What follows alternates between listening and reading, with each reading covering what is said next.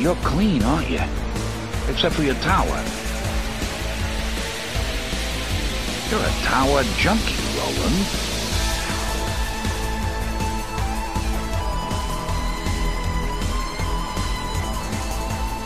Hello and welcome to Tower Junkies, presented by ObsessiveViewer.com. Tower Junkies is a podcast celebrating the work of Stephen King with an, occasional focus on his magnum opus, The Dark Tower series. We discuss the themes, characters, and mythology of the series in Palaver episodes and review the books and comic series in Khef episodes. We also discuss non Tower King novels, TV and film adaptations of King's work, and the latest news about all things that serve the King. You can find more of our work at TowerJunkiesPod.com. You can also like us on Facebook at Facebook.com slash TowerJunkiesPod and follow us on every level of social media, which by that I mean Twitter and Instagram um, at Tower Junkies Pod. Um, and if you'd like to support what we do here, you can become a patron at patreon.com slash obsessive viewer, which covers all three of the podcasts that we host.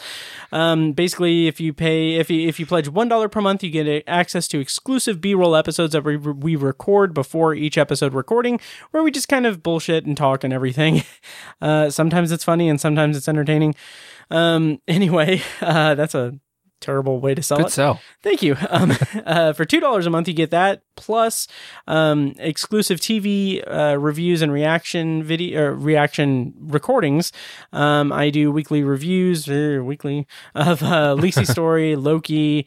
I've done reviews of Rutherford Falls season one, Superstore the complete series, and uh, I'll be doing What If uh, Marvel's sh- show uh, next month. And then also, if you or if you choose to pledge $5 per month, you get all of what I've said before, plus movie commentary tracks that I record, um, you know, infrequently. And then finally, at $10 a month, you get all of that, plus early access to podcast episodes and previously unreleased content. Uh, we have had our, uh, I, I posted our, um, previous episode of the podcast a few days in advance on Patreon for ten dollars. Um, yeah, so I mean it, it's up there. So Cool. yeah, so that's Patreon, patreon.com slash obsessive viewer. And uh, I am your host, Matt Hurt, and with me today, as usual, I'm one of your hosts, Matt Hurt. I always forget to make that distinction. Sorry, Tiny. It's okay. Um, uh, and with me today is Tiny. How's it going, Tiny? Yellow. It's good. Hi, good, good, good. Um, yeah, pizza is uh pizza check-in is that she is chewing the storage thing that I have hanging on the door. She is. Um, yeah, it's really creepy because uh, I'll leave my door open for, to my bedroom, um, and like I'll just be laying in bed or I'll be sitting on the couch. No, no, no, I'll be sitting in my room because the the way the door is. Um, and she'll like she'll do that. She'll like jump up onto the little uh container thing and it'll just slowly close the door. oh God. it's like it's kind of creepy, but it's yeah, funny. for real. Yeah, so I don't know. Anyway, hopefully that doesn't cause a bowel obstruction.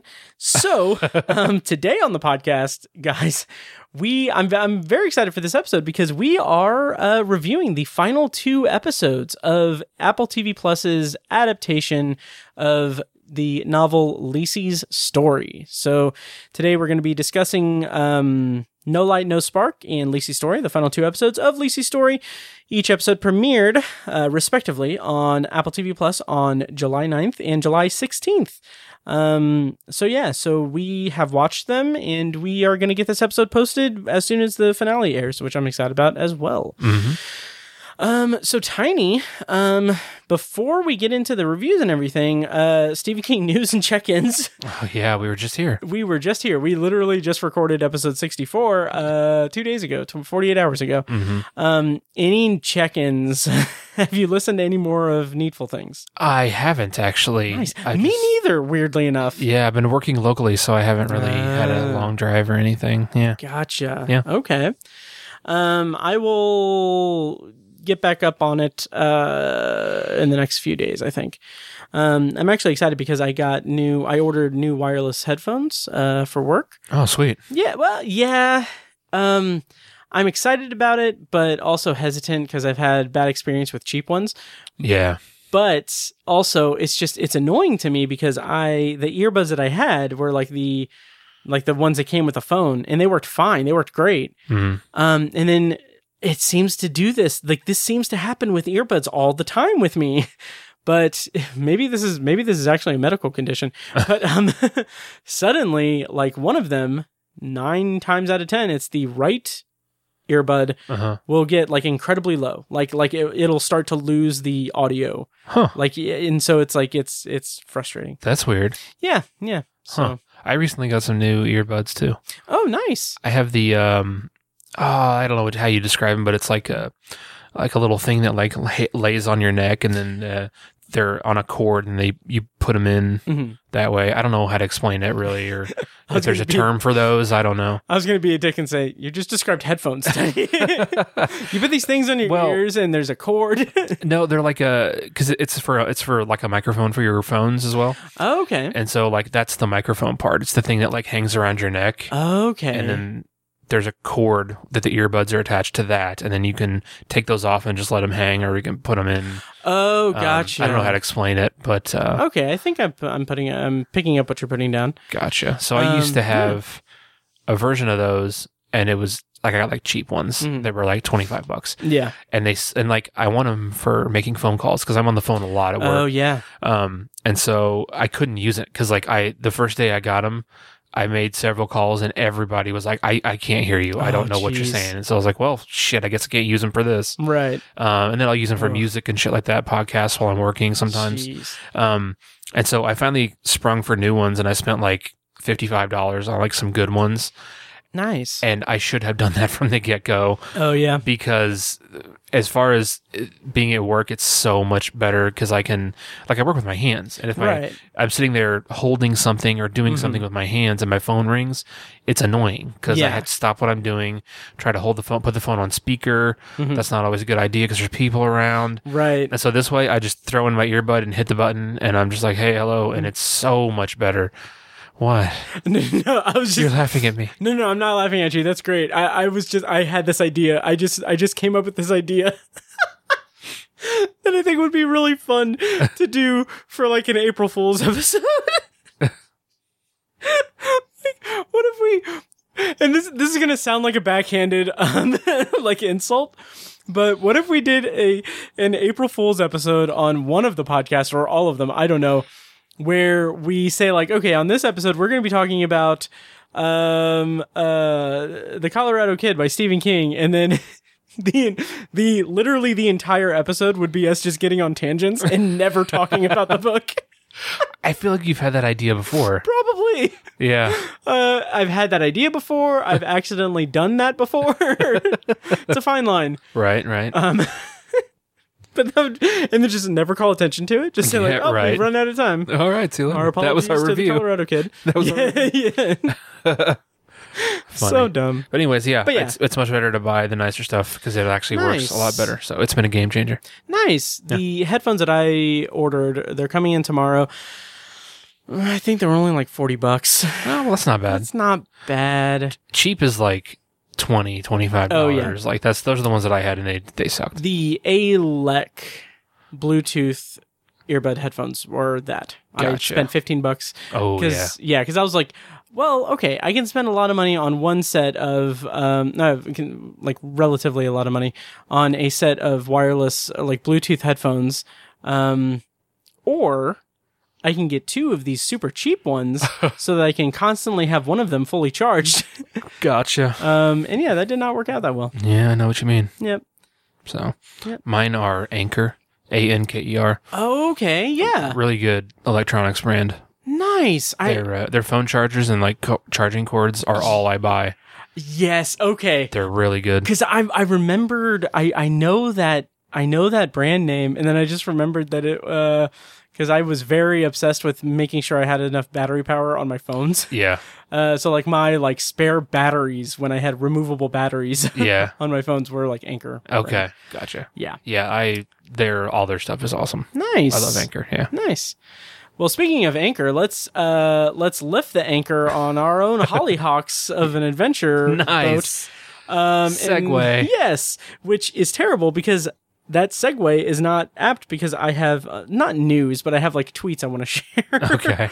so before we get to the Hollyhocks and to Boo'ya Moon and to the last two episodes of Lacey's story, um, since we have since we did just record 48 hours ago. there's not much in terms of Stephen King news or check-ins or anything. Um, however, I, I didn't watch this, but the trailer for uh, the Epix series starring, I think, is it Ethan Hawke? Um, chow, God, I should have really brought this up. Um, I don't know. I'm not. I don't know if I'm aware of this. Yes, okay. The I didn't watch this trailer, but the trailer for Chapelwaite um came out. Uh, it premieres August 22nd on Epix, but it is a TV show uh, inspired by the Stephen King short story uh, Jerusalem's Lot, Oh, uh, which is a prequel of sorts to Salem's Lot. yeah. So yeah, uh, maybe. Well, I mean, we'll have to put it on the docket. Apparently. Interessante. Yes, so uh, that should be fun. That premieres August twenty second. Don't know anything about it, but but yeah, but uh, Stephen King did tweet a couple of things. Okay. Um, really, one. This is just promo for the episode "No Light, No Spark," which I'll I'll actually save this tweet for when we when we go into that review. So I have one tweet to share. It's Stephen King news as of eight fifteen p.m. July eighth, twenty twenty one. he uh, tweeted. I had a tooth extraction today. Very painful. I'm treating it with season six of Line of Duty. So yeah, whatever. okay. Um, I was going to, I was going to try to troll you and be like, I'm, and lie and say I'm treating it with uh, binge listening to Tower Junkies. Oh God. Do you uh, like? Yeah, that. Can you imagine? I can't. no, I I can't either. uh, get well soon, Steve. um, yeah. So tooth extraction. Yeah. Hmm, How do you feel about sounds Stephen painful. King's teeth? Uh, hopefully they're fine. Yeah, So- I, I hope so too. He can continue eating. Yeah. right. All right. Yeah. Well, that's Stephen King check-ins and news. Exciting. Um, okay, so let's go to. Do you want to go into our reviews of Lisey's story, episodes Yep. seven and eight? All right, so uh, plot summary for Lisey's story, of course, is based on the novel by Stephen King. This terrifying thriller follows widow Lisey Landon as a series of disturbing events revives memories of her of her marriage to author Scott Landon and the darkness that plagued him. So we're going to be reviewing episodes 7 and 8. These are the final two episodes of the series and they aired on July 9th and July 16th. Um yeah, so first up we're going to be reviewing episode 7 No Light No Spark. We're going to do a non-spoiler review and then we'll play some music and then play uh then do the spoiler review, but just to give you a rundown, this uh, this episode aired of course July 9th. Teleplay by Stephen King, directed by Pablo Larraín, and it stars Julianne Moore, Joan Allen, Jennifer Jason Lee, Dane DeHaan, Sung Kang. Um, so Tiny, this episode is uh, oh oh I was just gonna say uh, Stephen King's tweet promoting it. um, he tweeted. Uh, so people behind the curtain we're recording this july 8th so because we have the screener so he tweeted this this afternoon he said tomorrow's episode of Lisey's story no light no spark is one that means a great deal to me i hope you enjoy so thank you steve i did enjoy it um, so tiny and broad overall terms non-spoiler how did you feel about no light no spark Uh, this was a decent episode. Um, it wasn't. I don't know if it's going to be one of my favorites or anything. Uh, but it's definitely not one of the worst. Um, I, I, I thought it was a little slow here and there. mm-hmm. Um, and I think it was. Uh, it it was a good episode though because I think it's um just, I think it kind of did a better job of showcasing, for lack of a better word, uh, showcasing Scott's death yeah and uh, than than the book did, in my opinion.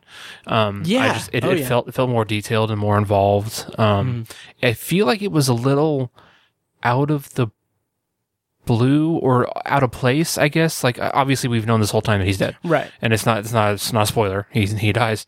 Um, but it just it felt a little shoehorned in. Like uh, just they spent so much time with it, mm-hmm. and it seemed a little um out of place in this point in the story i guess Mm-hmm. um i don't i don't have a, an issue with it really it's I, or a big issue but i think i just noticed it i was like oh we're kind of spending this is like almost half this episode with with his death process yeah um and i, I don't I, I feel like it wasn't that big of an event in the book Right. compared to this. I, I don't know. I didn't have a problem with it. I thought it was all fine. Um, I enjoyed. Um, I, I've kind of felt like I wanted more Clive Owen, more Scott Landon throughout this whole series.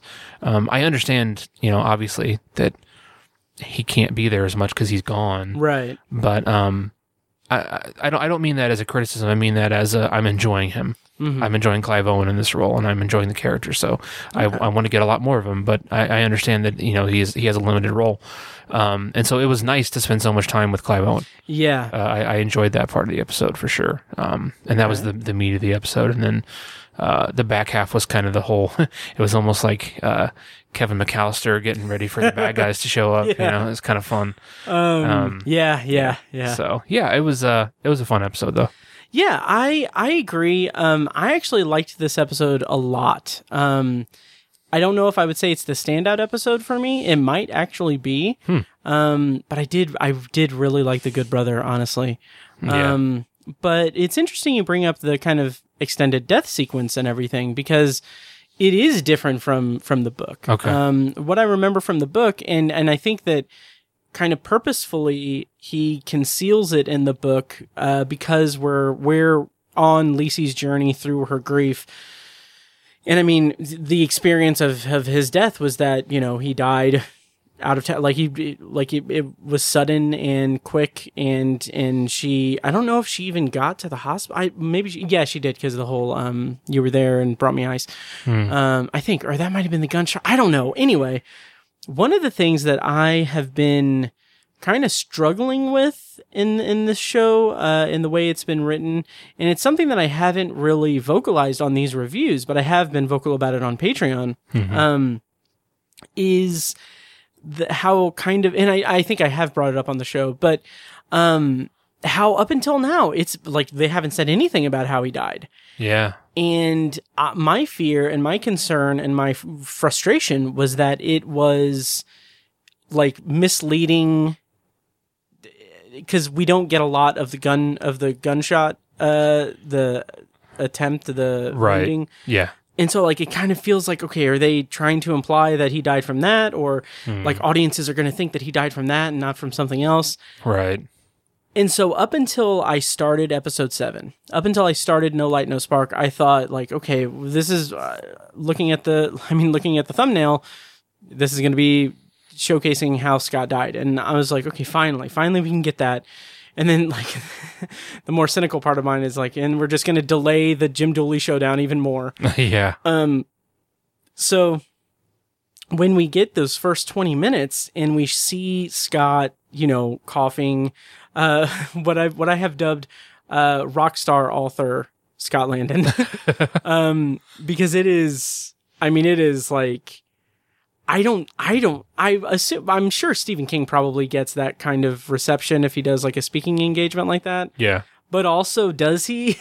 Right. like that like level of of uh like rock star fame Like red carpet behind velvet Yeah. fans behind velvet ropes type Yeah. thing. Yeah, that's a little. Yeah, I agree. yeah and another thing that i thought was funny that i brought up on patreon is that um when they introduce scott on the stage and they're like he's been a best-selling author for decades and and whatever and uh and then they say um he's he's written 10 best-selling books um all i thought was like i just imagined stephen king writing that line and being like he's he's he's um he's he's published 10 best-selling books and then stephen king stopping and being like that's cute. Pussy. yeah right. Um but i won't go into spoilers about what happens during this extended like opening sequence and everything. We'll talk about that in spoilers. But i thought like as soon as i like as soon as it play it was playing out and everything i was like okay this is why they've held back on what this is and and like what's happened to him in the present because now we have so much detail. We have so much information about Boo'ya Moon and everything, and Lisey's struggle to get to Boo'ya Moon and everything. So now that kind of ups the stakes of Scott, you know, suffering um, in this environment. hmm So yeah, I thought that was fine. Yeah. Um yeah, so then the back half of the episode was more conventional actiony thriller kind of thing. Um how'd you Yeah. feel about how that all kind of came about in non spoilers, and then we can go into spoilers. Um, I, I was happy with it. I, again, I thought it was um, it was nice to have a non catatonic Amanda hmm because uh, she she's entertaining Yes. in her she she's added some comic relief, um, and that continued in this part. I just think you know she, um, like she just. Uh, I don't, it's not really a spoiler, but I don't Mm. want to bring it up. But just, just her presence has Yeah. been been refreshing these last couple episodes. yeah. The um, hockey stick. The hockey stick. That's what I was gonna say. The hockey Yeah. stick was so funny. Yeah, and the Um, S and M thing. right. right. Um, so yeah, she's just been she's added a whole new dynamic, being a more um, Present. a more present character. I um, totally agree. I've appreciated that. So Yeah. uh, and and again, her bouncing off of Darla because she's so um, confrontational and, Yes. and uh, uh, antagonistic. hmm Um, it's just been another dimension of of the, of her attitude and uh, the relationship she has with both her sisters, not just Lacey. Yeah. Um, so yeah, that's that that's been it. That was just entertaining, and I I enjoyed that. Um, and again, it was just it just made me think of Kevin McAllister getting ready for uh, you know, the wet bandits to come Yeah, over. And I don't mean really that in a critical way. right. I, it, it's funny, genuinely entertaining, Sure. and funny to me. Um, Yeah. it made me think of that, even though there's really not a lot of like, you know, like setting up micro machines on the stairway or Right. anything like that or Hmm. whatever. Yeah. Um. Cool. Well, should we go into spoilers? Sure, yeah. Okay, well, we're going to go into spoilers for Lacey Story Episode 7, No Light, No Spark. I'm going to play some music here, and then uh, we'll come back and do spoilers.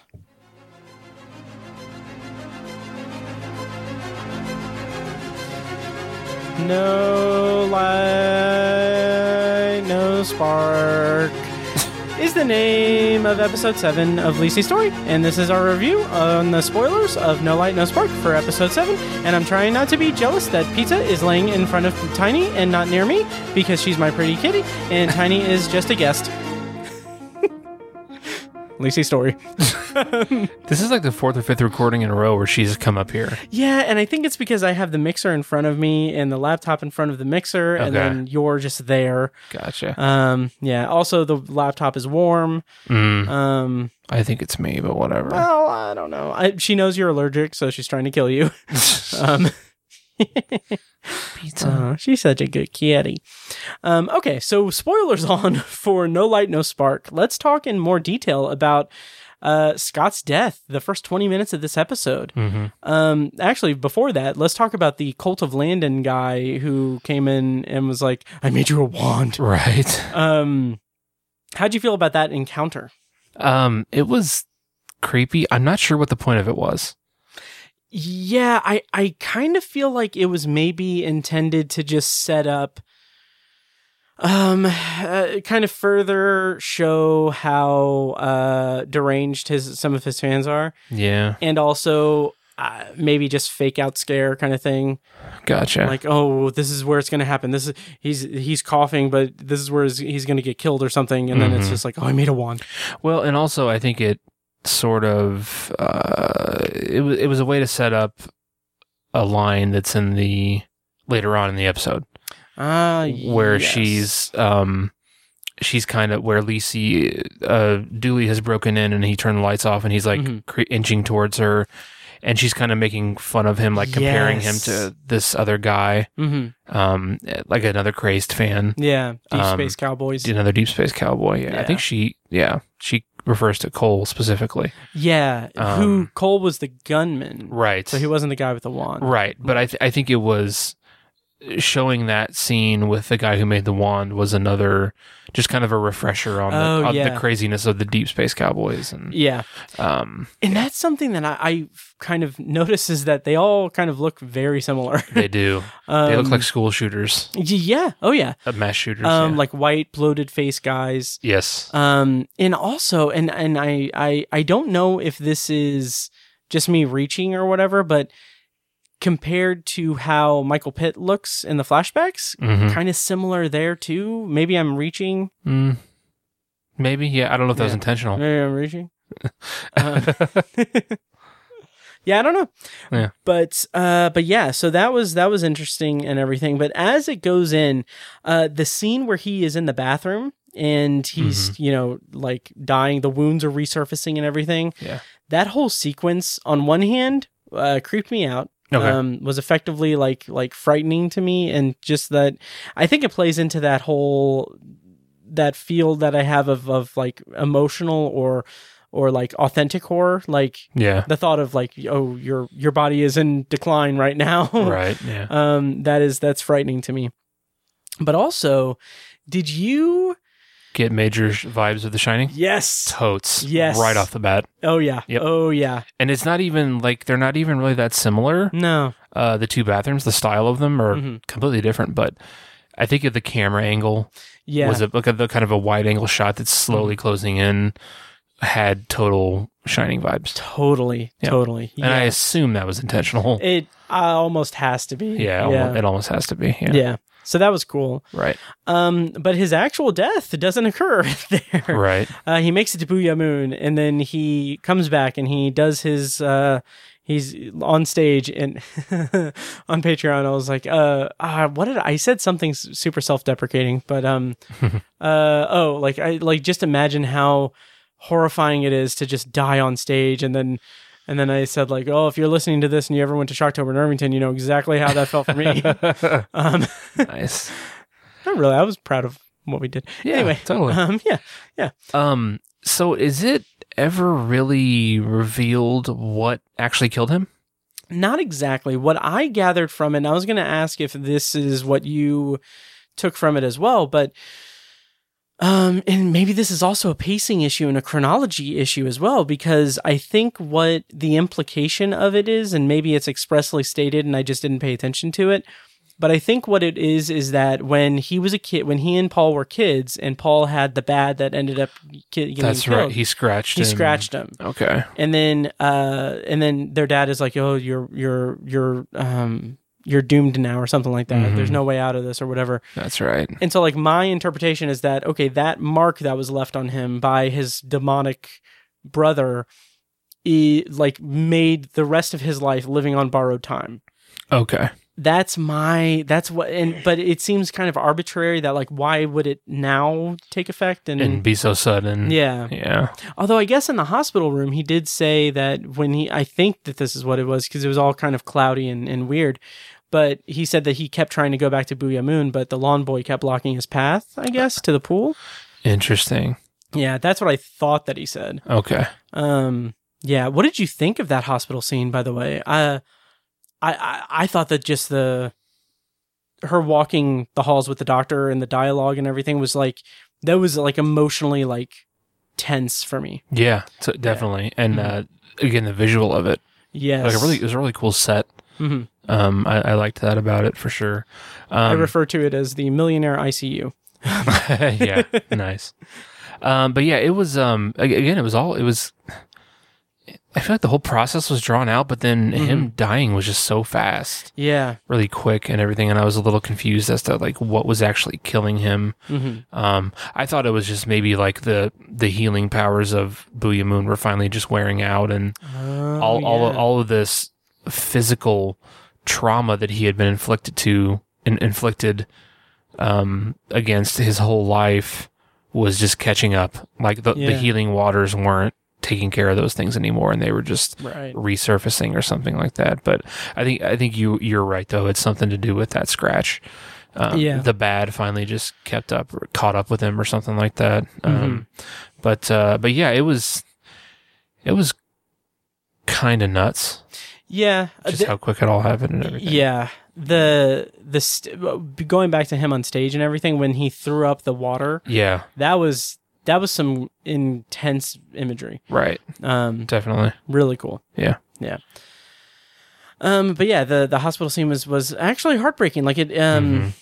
It it just it uh like my heart broke a little bit for it uh, Right. for her um and then did then they did kind of a time lapse like this felt a little bit cliche but like the funeral scene and the wake scene and everything it's just like Mhm. that classic like okay the grieving widow's wandering through but everything is silent like we can't hear anything to symbolize that she's not paying attention and that everything is on autopilot and everything right. i was like okay this this i've seen this in like millions of Yeah, things Um, definitely. I was I was yeah. a little checked out. I agree. yeah yeah. yep It didn't really seem necessary. No, no, it really didn't. Yeah. Um, especially when kind of the entire the a big part of the entire show and the entire story is her grief. Like we don't need to Right. see the immediate grief of the funeral and everything because we've been living in her grief for the last six episodes. Yeah. So yeah, uh, that just seemed a little just unnecessary.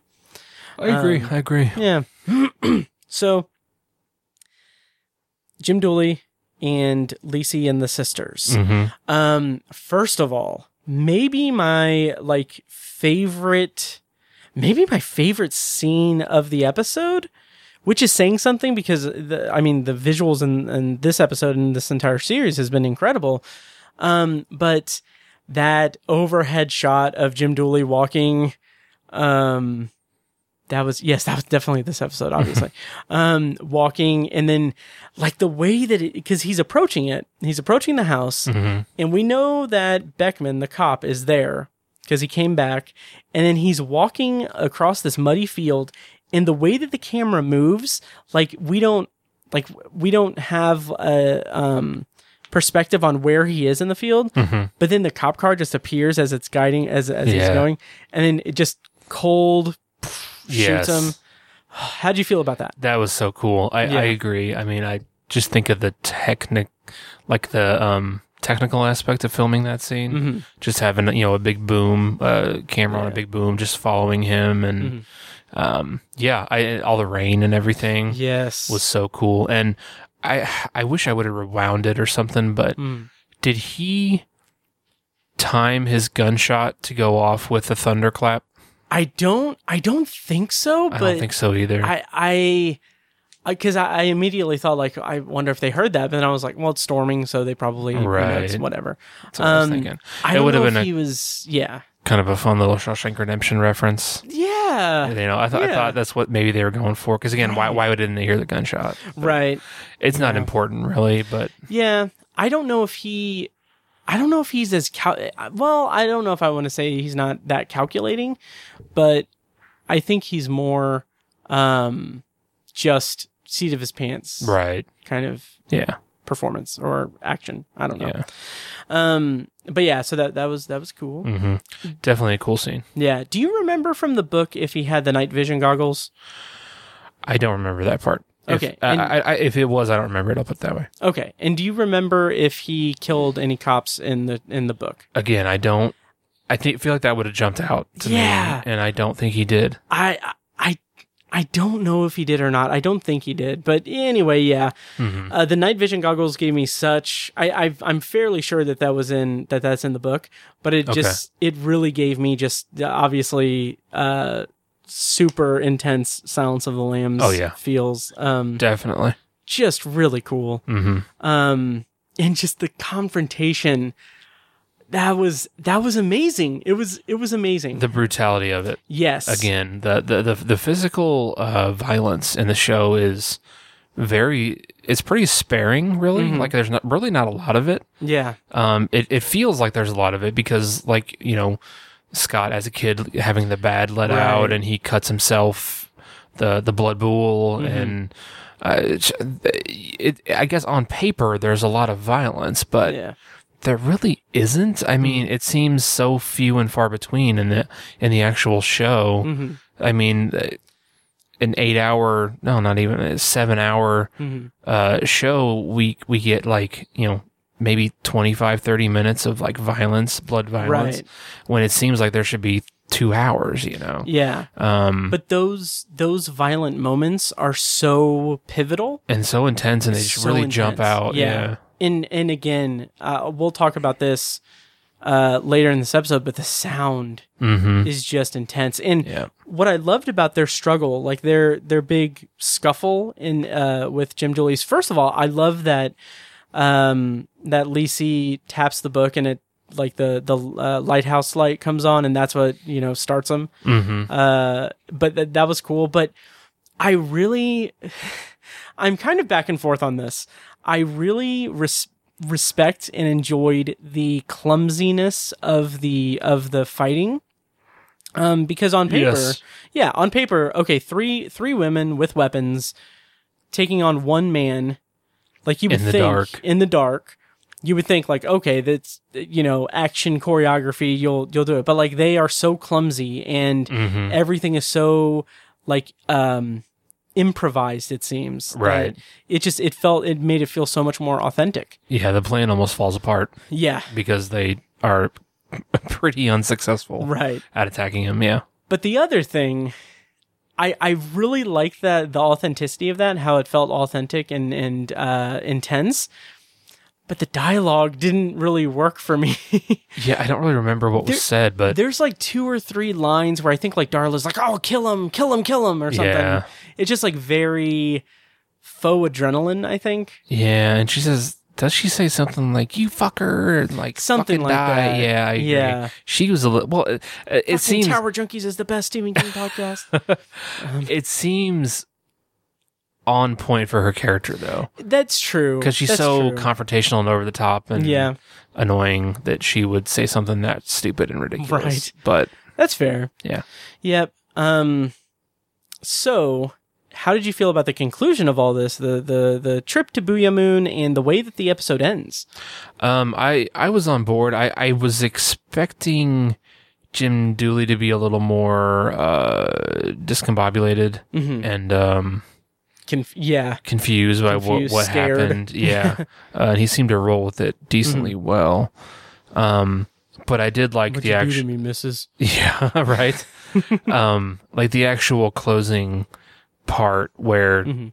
she's like summoning the lawn boy. Yeah. That was pretty cool. I mean, that yeah that was really cool and it made me think like the whole time i was like they're in boo'ya moon like is this are they going to conclude this storyline here and Right. then is like the whole last episode going to be something different um because i'm like thinking like oh there's like four minutes left and there's Right. a lot of stuff go to happen yeah, um but I, I thought that as a cliffhanger that was interesting Mhm. um because it ends with her being like there you are or whatever and the Yeah. lawn boy's like yep uh, here i am um that's not that's not the lawn boy's voice right. um they don't have a voice um but the design of the lawn boy um really disturbing. really really disturbing Yeah. uh there's more close-ups and everything in the second and the, the final episode Right. Again, the sound. yes The sound is arguably the most effective part of it. absolutely Yeah.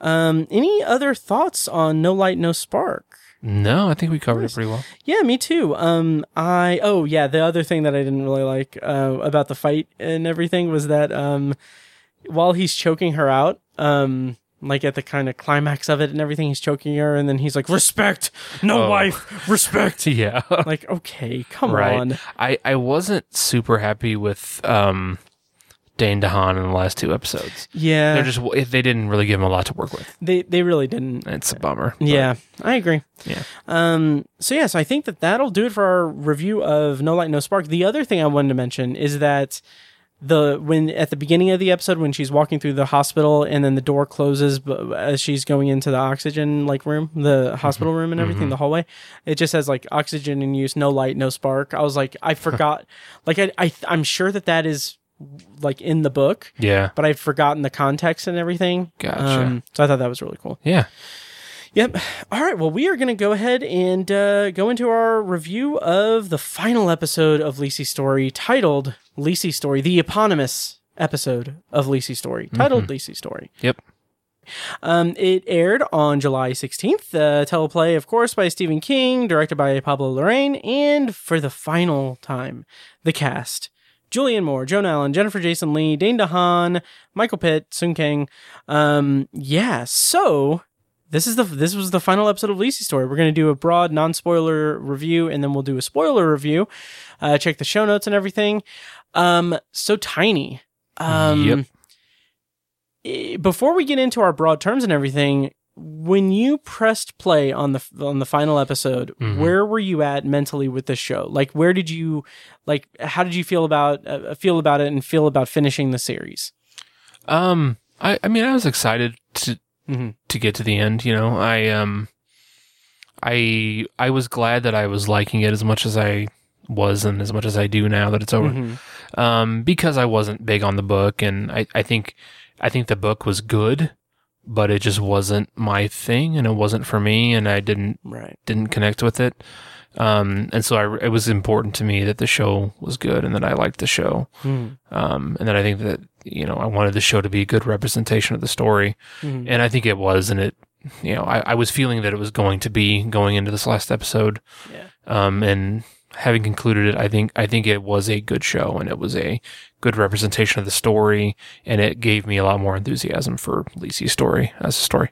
Nice. Yeah. Nice. That makes sense. Mhm. Um this I mean this is probably something to say for the end of it and everything, but um well, I'll, I'll ask this at the end if I remember. I'll prob- probably forget and then cringe when I listen back to this. But anyway, um, yeah. Uh, for me, uh, broad terms, I, I mean, I went into it. I was pretty excited. Um, excited to finally finish it, and um, uh, and I was also pretty pretty excited because I knew how the story was going to unfold. I knew what was going to happen, and I knew that honestly, the end of the book is my favorite part of the book for specifically the the um the relationship between Lacey and Scott Mhm. and how that resolves itself with her own bool hunt and her own story that she finds.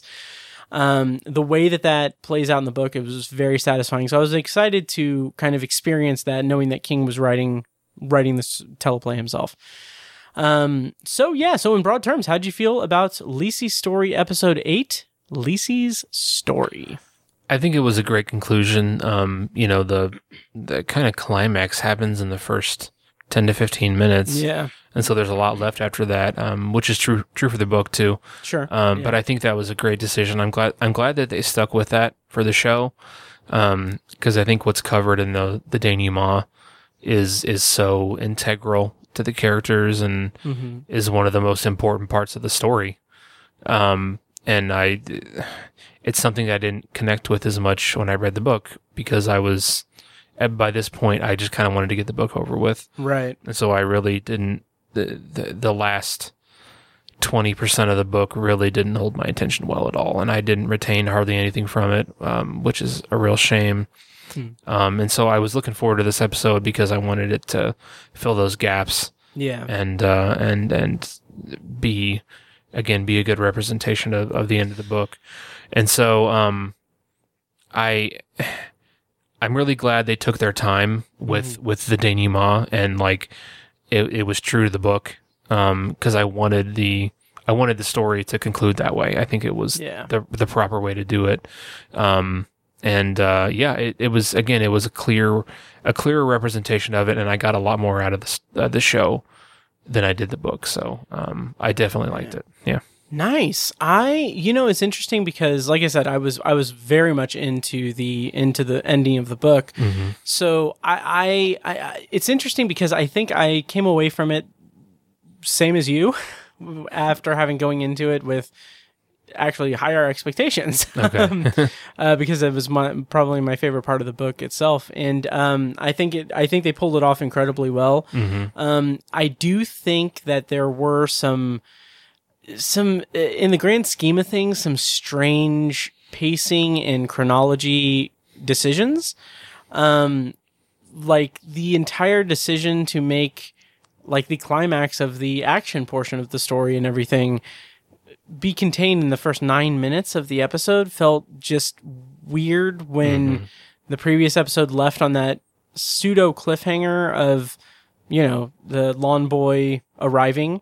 Right. and it just it kind of felt like okay after having an episode where almost half of the runtime of the episode is devoted to scott landon scott landon yes um, his death and then the second half of the episode being the jim dooley conflict and everything to immediately go to an episode where in the grand scheme of things a fraction of the episode is the conclusion of the jim dooley action stuff and then sort of sort of conspiracy um hiding bodies kind of stuff Mm-hmm. and then Lisey's story and the conclusion of Scott Landon's backstory Yeah. it just felt like it felt like uh I felt like there wasn't it, it was confusing and not confusing but it was a little it was a little um hard to focus my attention on it because those different sections of the story were so wildly disproportionate from each other in terms of runtime Right. um, so it, it just kind of felt a little,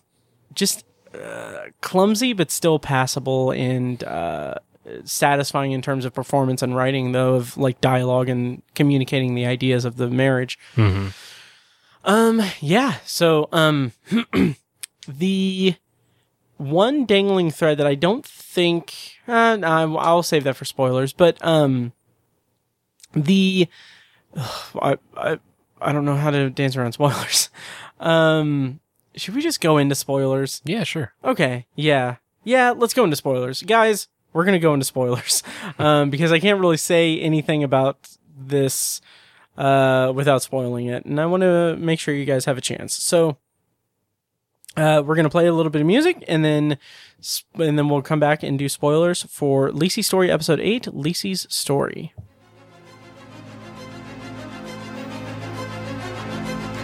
For the last time, I'm gonna try to sing along to the theme music of Lacey's story because I've already done the Patreon reviews, and then this is the last episode that we're gonna be doing to cover Lacey's story, the TV show, based on the book by Stephen King, and its teleplay is by Stephen King, and it's directed by Pablo Larraín, and it's on Apple TV Plus. Lacey's story. I'm so glad I don't have to do that ever again. Thank God that's over. Yes. Oh, jeez. Our I- long national nightmare. Yes, I like it, it. It's been just as hard on me doing this thing that I'm doing by choice.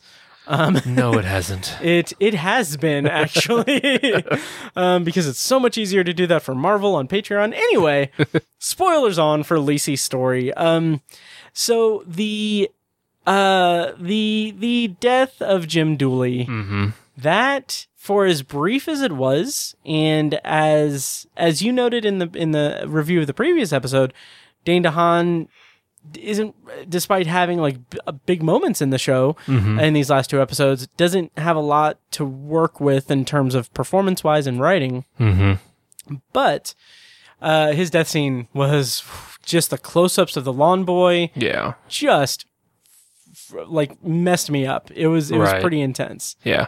Um, and also when he is disoriented and he says, uh, he, like, this is slightly, like, slightly goofy and everything, but, uh, he says, I'm the son of Scott Landon. I'm the prophet. Yeah. I am the lighthouse. Beam me up, Scotty. Right. Um, and then he dies.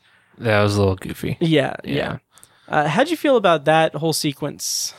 Yeah, I wasn't super on board with it, and just just the the dynamic of their kind of battle, their confrontation between Lacey and Jim Dooley. It seems like it just, yeah, it feels like he just kind of gives up and just starts talking to the lawn boy and says those weird things Yeah. and just gets taken. Like I don't understand. Mm. I, I when I was listening to the book, it seemed like it was more of like she was kind of leading him towards the lawn boy, Yeah. like using him as bait, and then the Mhm. lawn boy comes out and grabs him and takes the bait. hmm Um, you know, she's sort of stringing him along, whereas it's like right. the lawn boy just kind of shows up to their fight, yeah. and then they stop fighting and. It's like his. It's like Jim Dooley's attention is focused on the lawn boy now, Right. Finally. yeah, and he just kind of like I guess he doesn't see it as a threat, or Mhm. I don't know. I don't know what his right. motivations were for doing that and saying those things, hmm and basically just letting himself be taken by Yeah. the lawn boy. I I don't get that, and Uh, yeah. I wasn't crazy about it. Yeah, I don't know. Um, I think that it may have been uh, my uh, I don't know. Off the cuff thought is that it could have been just a um, oh what's the word I'm looking for? Like uh just the the the uh apex of his cult of Landon personality. Like Yeah. he maybe saw it or understood it to be this world that maybe in his understanding that he felt like he was he was owed like he believed he was a prophet for Scott Landon, and then maybe he realized that he was in a world of like what he perceived as being a world of Scott Landon's imagination or something. Right. But also, if that's the case, I don't think it was communicated clearly enough. Exactly. Yeah, I had the same thought. I was like, Mhm. maybe he thinks this is some form of redemption for him, or right. some ultimate achievement. Yeah. because he's in a world that Scott Landon created or something like that. right. Yeah, I, I had the same thought, but Yeah. again, that's all. Achievement unlocked. yeah, that's all. Lawn Boy. That's all speculation. So Yeah. yeah, and I also don't really get why back in on Earth or back the real Mhm. world, whatever you want to call it, his his disfigured body showed up in the pool. Like, was he a double? And some people aren't doubles. Oh. Don't have two representations, like one in Boo'ya Moon and one in Earth. That I that honestly I I didn't think that hard about it, but I Okay. you might that might actually be 100% right. I mean that Okay. I think that that might be actually what it is because my memory of the book is that he is taken by the lawn boy and she never I don't maybe I'm misremembering it, but she never really sees him die. Mm-hmm. And so I think she has this lingering thought that like, okay, well, I mean, the lawn boy could bring him back at any time. Yeah. Um, or maybe she thought that the lawn boy would come after her. I don't know, but, um, but that kind of threw me for a loop because, um, I, I kind of thought like, okay, so, cause this is now, we're nine minutes into this 50 some minute episode. so is the rest, I know that the, a, a big portion of the episode is going to be, you know, Lacey's story that he's re- that she's reading his story and his backstory about his father and everything. Mm-hmm. but are we also going to do this um this uh cover up storyline? Because she has to dispose of the body she notices the cop's body and then she has to call the police. And i'm sitting there thinking like is this going to be some like breaking bad-esque like cover up thing where she gets deeper and deeper into it? And then i'm glad i didn't go that route but also i kind of feel like i kind of feel like I, I don't i don't know what that accomplished in her greater story like her being able to kind of without without any real conflict or anything or any any obstacles able to just dispose of this dude's dismembered corpse Right. um i maybe the coldness of that is supposed to be that she's a different person now or that she's Yeah. kind of similar to Jim Dooley in that respect but Yeah. that's not a good it's not a good look no, no, it didn't really work. yeah I, I didn't, I didn't really get. I mean, there's some cool visuals, like his yeah his body being all just was fucked up, and right again the way she just coldly threw it in the river. yeah First of all, that set was cool. oh yeah Um, I the establishing shot of that was really cool yeah, um because Definitely. it's it was like an inverted shot of the river and then the Yes. camera like moved like tilted up and then swung Right. swung around it was really cool definitely cool. Uh, Yeah. So I liked all that, but it, I just didn't understand the reasons for it and yeah the logic behind it or whatever. I, I didn't really get it. Um, Mm-hmm. Yeah, I just thought it was kind of strange. yeah how'd you feel about the resolution of the dead cop stuff um So I liked the kind of um, repartee between the Mhm. chief of police or whoever and Yeah. and Lacey, where he's like, "Is there something you're not telling me?" And right she's like, "Yeah." That I, I and she he was like, "All right, well, enjoy your pie." Like I genuinely liked that me too dialogue and that sequence of events. Um, Mhm. but uh, I thought it, the I feel like it was a little too easy how she just kind of yeah. there, there's no investi or like she she was coming out of the courthouse after a grand jury right. investigation and it's just like I it wasn't explored enough I guess and Right. because that wasn't in the was any of that in the book? I don't I, I don't know. Honestly I don't know because I Okay. don't remember if any of the police were killed. Okay I don't remember But- either. in that scene where he's where he's talking to her and everything they're doing that kind of uh not like like that not questioning and not confirming kind of dance. Right. I like when i was watching that i was like i remember something like that from the book but i don't remember the specifics. I don't remember exactly what happened. Okay. Um so it's possible that that is lifted from the book and everything but i i agree. I think it was just really it it kind of felt like we had like a big moment for the overall story and everything. And then like what the next kind of um natural progression of that storyline and that conflict and that drama is just kind of just breezed by. Right. Um so i don't know. That that kind of that didn't really sit that well with me. Yeah. Um yeah. And there was something else about all of that that i can't uh place. Hmm. um let me check my notes because i thought that there was something after that Oh, oh, that's what it was. Yeah, um, something I didn't even realize until tonight. Um, after I, after I watched it last night, is that we get one shot of Dashmiel seeing the news of the dead cop and Yeah. Dooley being on the run or being you know at large, Yeah. and that's it. Like I don't understand what the point of that was. Right. Um, I don't know. yeah, It was a little sloppy uh, the whole episode and Mhm. and it's funny because they had I feel like they had a lot of time. Like yeah, I, I understand that the bulk of the denouement needs to go to Lacey finishing the story Yeah. and, and us getting to see that. And that's that we haven't even talked about it yet, but that stuff was really Right. good. Really, Oh, yeah. really well done. I liked all that a lot. Um, but eh, I feel like these other things, eh, you know, could have been explored a little better and Mhm. could have been wrapped up with a better bow, if, Yeah. if you will. Um, honestly, I uh, and this is maybe I don't know if I'd say, say, blasphemous, but um, there seems to be in that first what 15 20 minutes of the episode the confront like uh, uh lawn boy and jim dooley and uh disposing the body and the grand jury aftermath thing like all of that I feel like there's enough content there or there's enough story there that's unexplored in those 15 20 minutes that that could have been an entire episode. yes, Like that could have been episode 8 agree. and then episode 9 would be would have been Lacey's story. yeah. Um yeah. Yeah. So, I don't know. Um, before we move on to the Mhm. uh, talking about Lacey's story, Yes. um, the the lawn boy is it ever really explained what that is? And no. I because I, I mean it's a being who is Hmm. composed of dead bodies or Right. like zombie like people- wailing being wa- tortured in a state of agony. Hmm. Um, and I don't understand really what the purpose is of Lawn Boy in in Boo'ya Moon and like why why it attacks people, why it doesn't like noise. Yeah. I mean, it's cool as shit, and it looks really good, and it's scary, and it's Yeah. effective in that regard. But I just I wish it was fleshed out a little more. I, fleshed out. Yeah, right. Damn, that was totally unintentional. Right. And I understand that Scott Landon, who is our conduit for what goes on at Boo'ya Moon, Mhm. Is so many things are still a mystery to him. Yeah. and there can still there can be some mysterious aspects to another world but it's like this is such a big deal.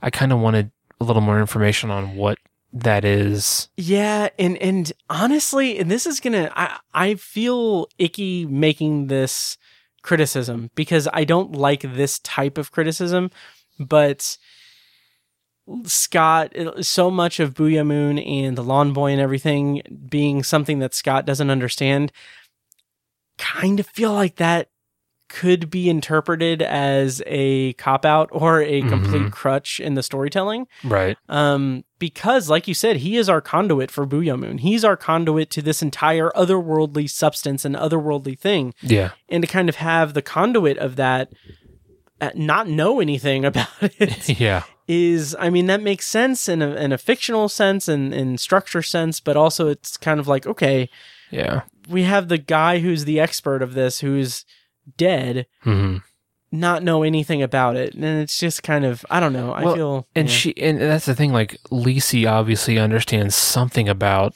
right, lawn boy and what he is and what he wants Mhm. because she uses him as his the ultimate part of her plan right, to kill jim dooley yeah, And then there's that scene, I don't remember if it's in the book or not, where she hands the shovel over to Mhm. it at the end. And I'm like, why? Okay, why does the lawn boy want the shovel? Right. Why is she giving it to him? I don't. I, again, it looks pretty good, and Yeah, it's oh, it's yeah. kind of cool, and I had my attention. But it's like, why? Just I- what's the why?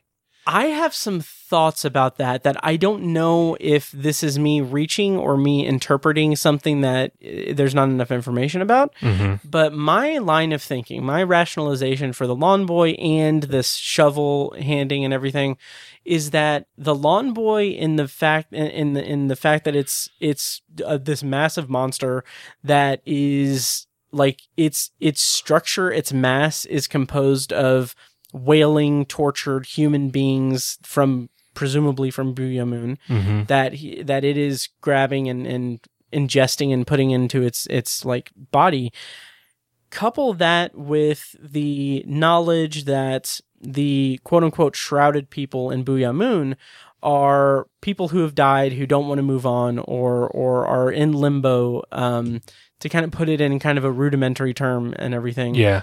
But my line of thinking is that the lawn boy takes the souls or the the the people of Boo- Boo'ya the shrouded people of Boo'ya Moon, and those that don't that are resistant to moving on or don't want to move on or can't move on are victims of the lawn boy. Okay. That's my that's my rational rationalization and that's Uh-huh. my kind of that's my connecting dots that I don't know if I, I don't know if are in the text or in the in the in the show. So that's my that's my thought. That's some interesting speculation. Yeah. I like that theory. Oh, thank you. If that's if that is the case, Yeah. that's cool. But uh, thank me and thank Steve. old Um, Stevie. yeah. Okay, yeah, I was just curious if you had any more insight into that because I was a little lost on it, and it didn't affect my enjoyment too Mhm. much of it. But I just, I feel like we could have gotten some of those answers. Yeah. Yep. Um, Um yeah, Yeah, I also made the comparison. I think on Patreon or somewhere um, in my dream, in my dreams probably. But um, I don't think I meant, I don't think I asked this of you. But uh, the shots of the lawn boy kind of shrouded in the trees and everything, and and imposing force and everything. Did you? Did we talk about this? Did you get lost vibes from that? Mhm. no, I didn't. But okay. I, I, I am now that you say it. I see, Yeah. I see the parallel. Yeah. Yeah, In particular, like the pilot episode. sure. Yeah. Anyway, just a slight observation. Yeah, definitely. Um, yeah. So Lisey's story. Oh, Mm-hmm. oh, the thought that I had about the stupid thought I had about the shovel and the and the um and the lawn boy is that uh when that happened, I this is so dumb. Um, let's see, where is it? Um. Oh god, we got to talk about the flashback and everything too. Um, my stupid observation when she hands the uh, shovel, which I I don't understand that either. By the way, um, my kind of theory on that is that maybe that that shovel is a totem of maybe not evil, but it's a totem of maybe not even like demonic demonic possession or like crazy crazy stuff or whatever. But I kind of feel like maybe the implication is that she no longer needs it um, because that was like a talismanic kind of thing or Right. a representation of her, you know, fighting off evil or what have you in uh, her Yeah, life. yeah, I mean, clear, clearly it's a form of closure for her. I, Right. That's that's obvious, but I just don't. But know why does the lawn boy? why does the lawn boy want it? Yeah. and why does she- why is that her outlet for the closure is to give it to him or it? right? I, I don't know. Yeah. Um, I said uh, in my notes, I put, I don't really need the final scene with the lawn boy, but Jesus, the imagery is amazing. Word. um, but also, I had, and this is so dumb. Um, uh, sequel idea Lisey story from the lawn boy's perspective. Uh, the lawn boy is on a bool, bool hunt, and the prize is the shovel she gives it. um, so, yeah, I don't know. Stupid. Wow. Um, yeah. So let's talk about Lisey's story.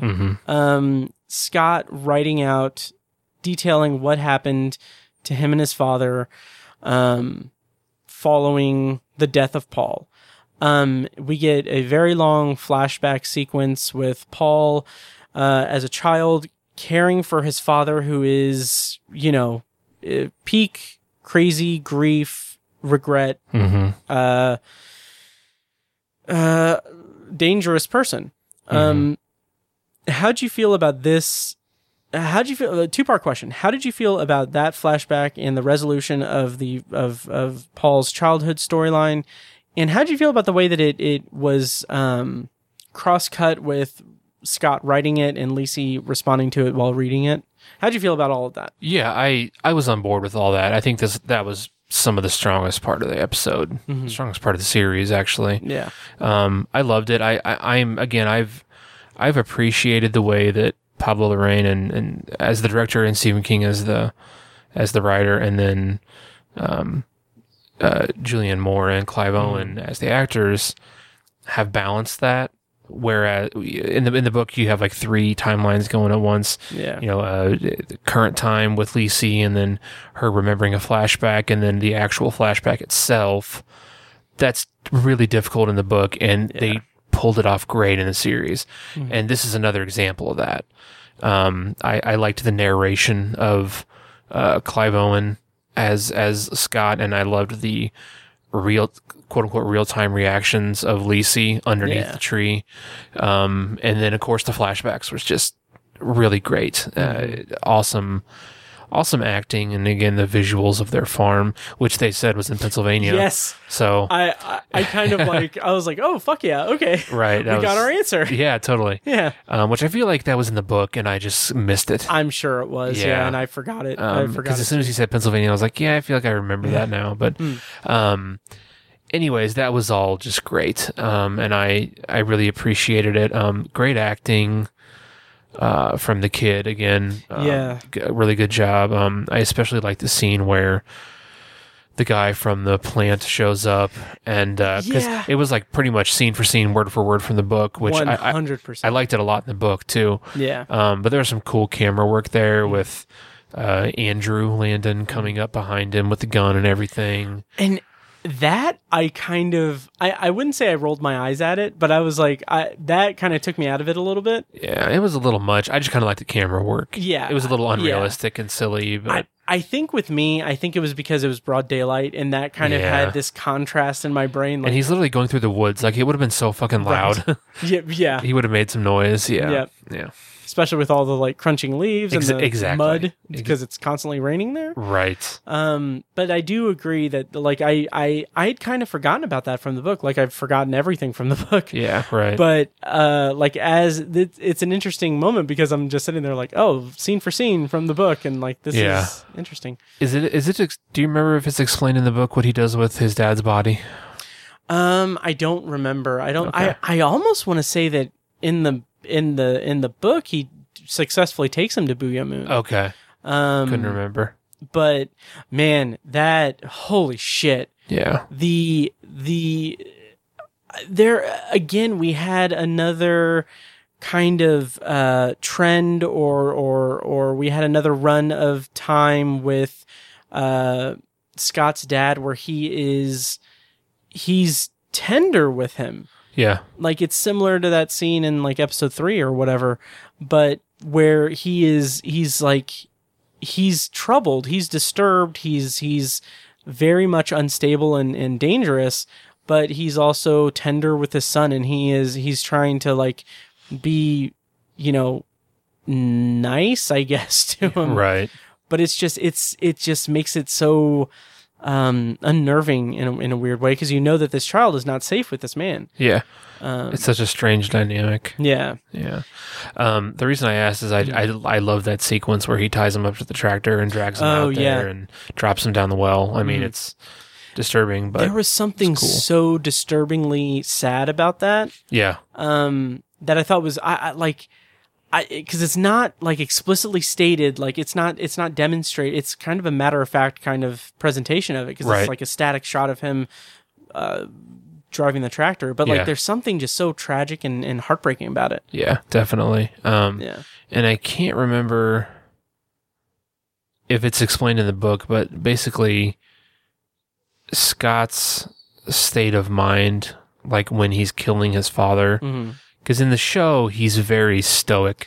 yeah. And like you know I, I I I was curious to see how he was going to be in that moment. right. Oh Um, god the but he's- sound. Yeah, fuck. But I I I, I was pleased with what we got because you know I, I think there's a, any number of routes you could take that where maybe he was just bawling his eyes out or if he was really scared and hesitant, but he was just kind of confidently, Mhm. matter of factly driving a fucking yeah whatever the pickaxe into his dad's chest. yeah Um, I, I liked I liked damn. what they did, and I think that that came across well. And then his really his attitude after that, um, Mhm. he was sort of treating it like a chore he had to do. yes Um, which it kind of was because it was like Mhm. that was the obvious next step. I think right even to seven, eight, whatever, Mm-hmm. however you go, year old Scott yeah was like he's going to I will die.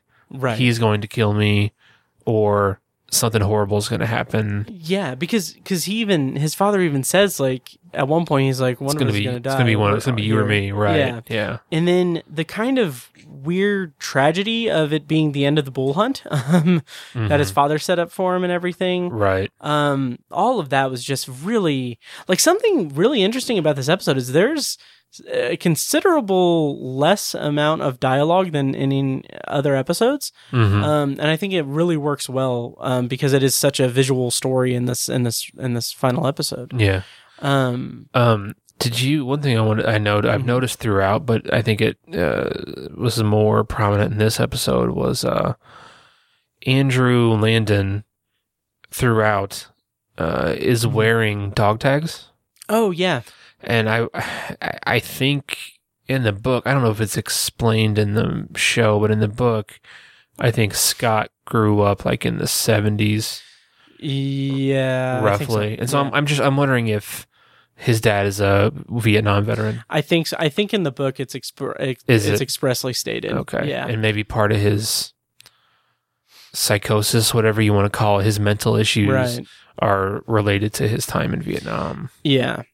And uh, to go back to talking about Scott, child Scott, having to dispose of his father's body, now like I, I can understand that as it correlates because there there's like parallels between his his childhood and Lisey's present with you Mhm. know the bodies and everything. Right. Uh, so I, I I like that as a parallel or as, um um way to kind of show them. I guess I don't know. Yeah.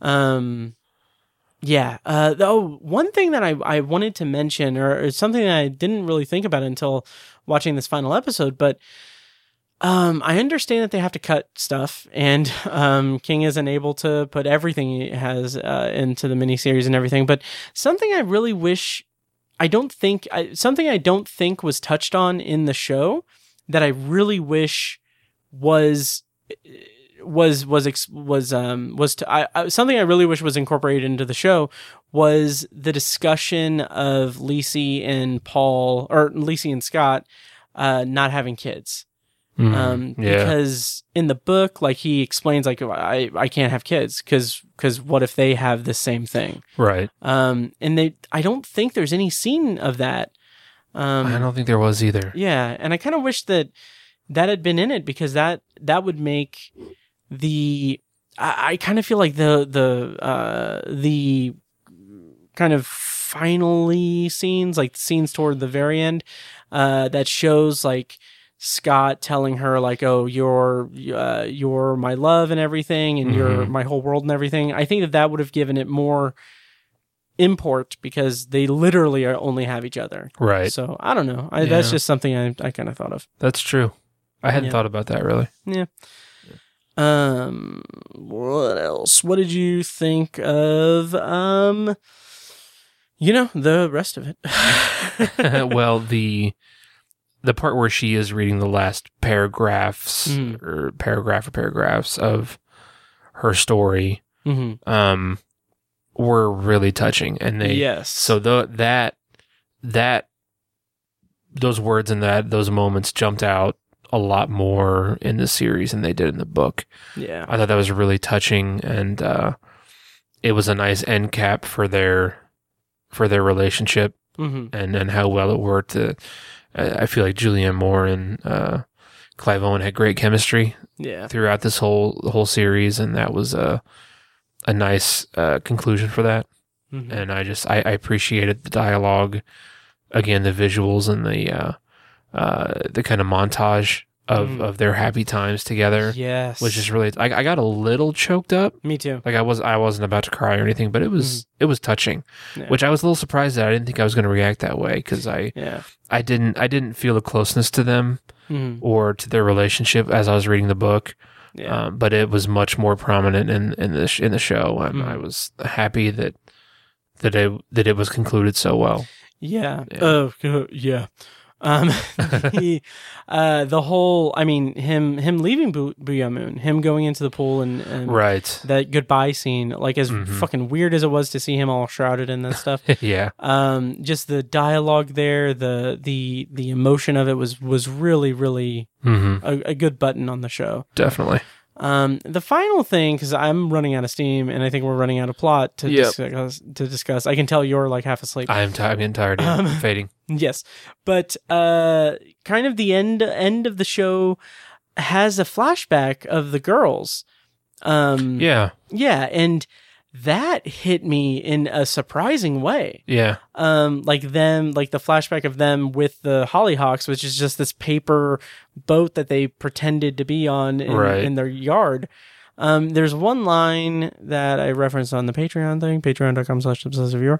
But uh young uh oh god, what is what is Darla? Darla. Yeah, uh, she says there's a sea monster, but me and Lisey and Amanda got through it. Um, just like that simple line, I was just Mhm. like, oh my god, that is that's beautiful. That's Yeah. that's their sibling sibling energy. Their their quartet. Like I just I love that. I loved it. Totally. I liked Yeah. it too. Yeah. Yep. Um, okay, I think we've talked out Lisey's story Mhm. overall. I have one final question for you, Tiny Okay. uh, having seen the entire miniseries now, does this? Do you think you will ever revisit the book? No, Oh, interesting. I really don't. And I probably won't watch the series again either. oh, yeah. Um, it was a good adaptation. I don't think it would be like a top 19 adaptation. Okay. Maybe it, it's hard to tell. I hmm I'd have to look at the list of all the, Yeah. the master We list. really need to do that episode. we we do Yeah. um totally but I, I i'm leaning towards it not being there even though i do think j- just for the visuals alone it was amazing and, Yeah. and the great acting and, and solid writing um I, I do think it's a very slow paced story hmm and it's not not a ton of progression there's so much backstory it's Yeah. half i'd say two-thirds of it is backstory and that Mm. can be laborious Yeah. um, and it, and it kind of was. It was very laborious in, in the book to the point where it kind of took me out of it.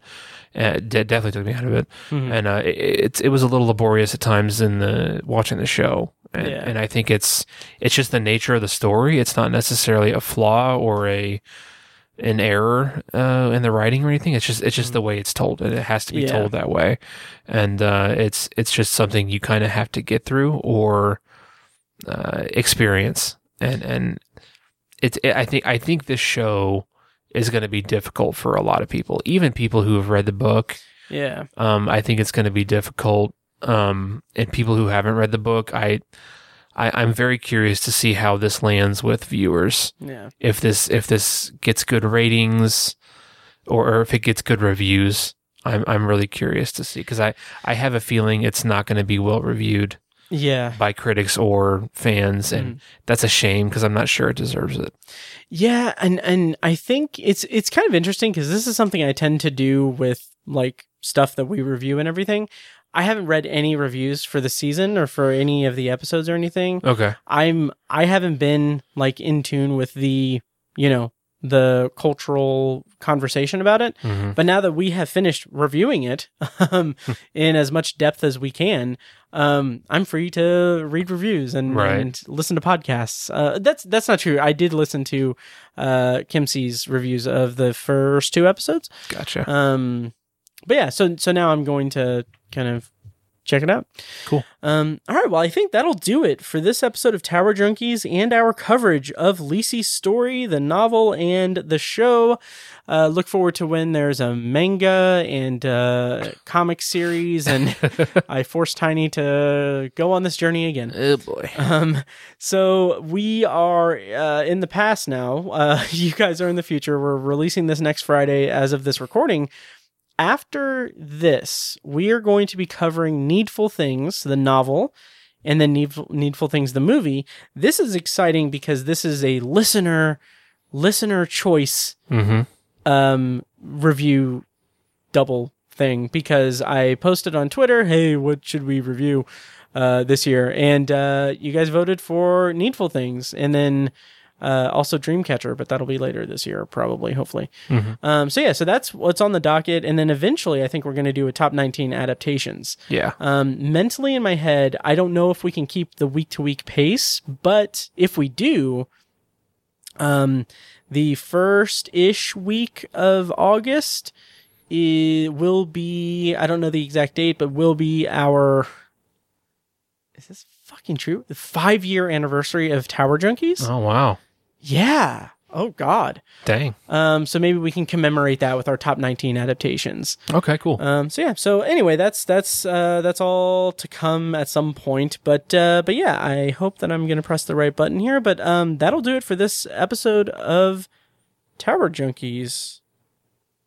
Huh. Oh, that's interesting. I messed that up. Huh. Interesting. Okay. That'll do it for this episode of Tower Junkies. um, thank you guys so much for listening and for supporting us. Check out Patreon and our other podcasts as well. Um, yeah, so having said all that, thank you guys for listening. Long days and pleasant nights. and may you have twice the number.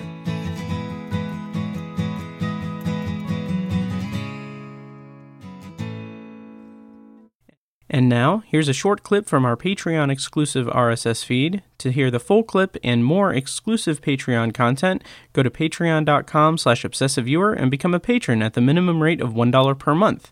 Thank you and enjoy. I was in whatever class that was. Okay. Um, and the, like, uh, I, um, I really, really had to go to the bathroom. Okay. Like, Been there. it was like I don't want to. Uh, this is too gross. I don't want to say turtle head poking out, but Mhm. like, um, mudslide imminent. um, which unfortunately is the title of this Patreon episode. yes, it is. You have to do it now. God damn it. You have no choice. Um, and like it was like it was like uh, like fight or flight Yeah. response. Right. And so this is in the middle of a presentation that someone's giving. Ooh. And so like it's like you can't interrupt the presentation. like very you rude. can't. Yeah. It's very rude. And so I'm like, it's I, I'm I'm interrupting this one way or the other, and I would prefer it not to be the other. so One way or the other. so Tower Junkies is edited and produced by Matt Hurt and presented by ObsessiveViewer.com. For a full archive of our episodes, go to TowerJunkiesPod.com slash archive.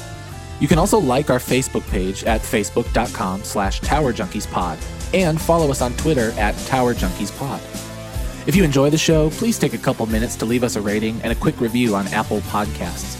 This is the easiest way to support what we do, and all it costs is just a little bit of your time. If you'd like to donate to the podcast, you can make a PayPal donation at towerjunkiespod.com slash donate or support us on Patreon for recurring donations and access to commentary tracks and B-roll audio recorded exclusively for patrons at patreon.com slash obsessiveviewer. Every donation goes toward paying the fees to keep the podcast running and is greatly appreciated. For official Obsessive Viewer merch, including shirts, mugs, phone cases, and more, visit our TeePublic store. You can find a link to the store in the show notes of this episode and at obsessiveviewer.com slash donate. Or you can simply search for Obsessive Viewer at teepublic.com. For information about our annual live event showcasing short horror films from local filmmakers, check out shocktoberinirvington.com. And for an archive of all our events, as well as news about potential future events, head over to obsessiveviewer.com slash live. For more podcast content, you can find our flagship movie and TV review and discussion show, The Obsessive Viewer Podcast, at obsessiveviewer.com and on Twitter at obsessiveviewer. You can also find Anthology, Matt's solo podcast covering the Twilight Zone, and other classic and contemporary science fiction anthology TV shows at anthologypod.com and OV Anthology Pod on Twitter. Finally, check out The Secular Perspective, Tiny's side project podcast, which tackles current events and life's big questions from the perspective of secular hosts Chad and Amanda at thesecularperspective.com. Music for the podcast is provided with permission from Fingers T on YouTube. Additional bumper music is provided courtesy of As Good As It Gets, which can be found at facebook.com slash as good as it gets band. Thank you so much for listening. Long days and pleasant nights. kitty.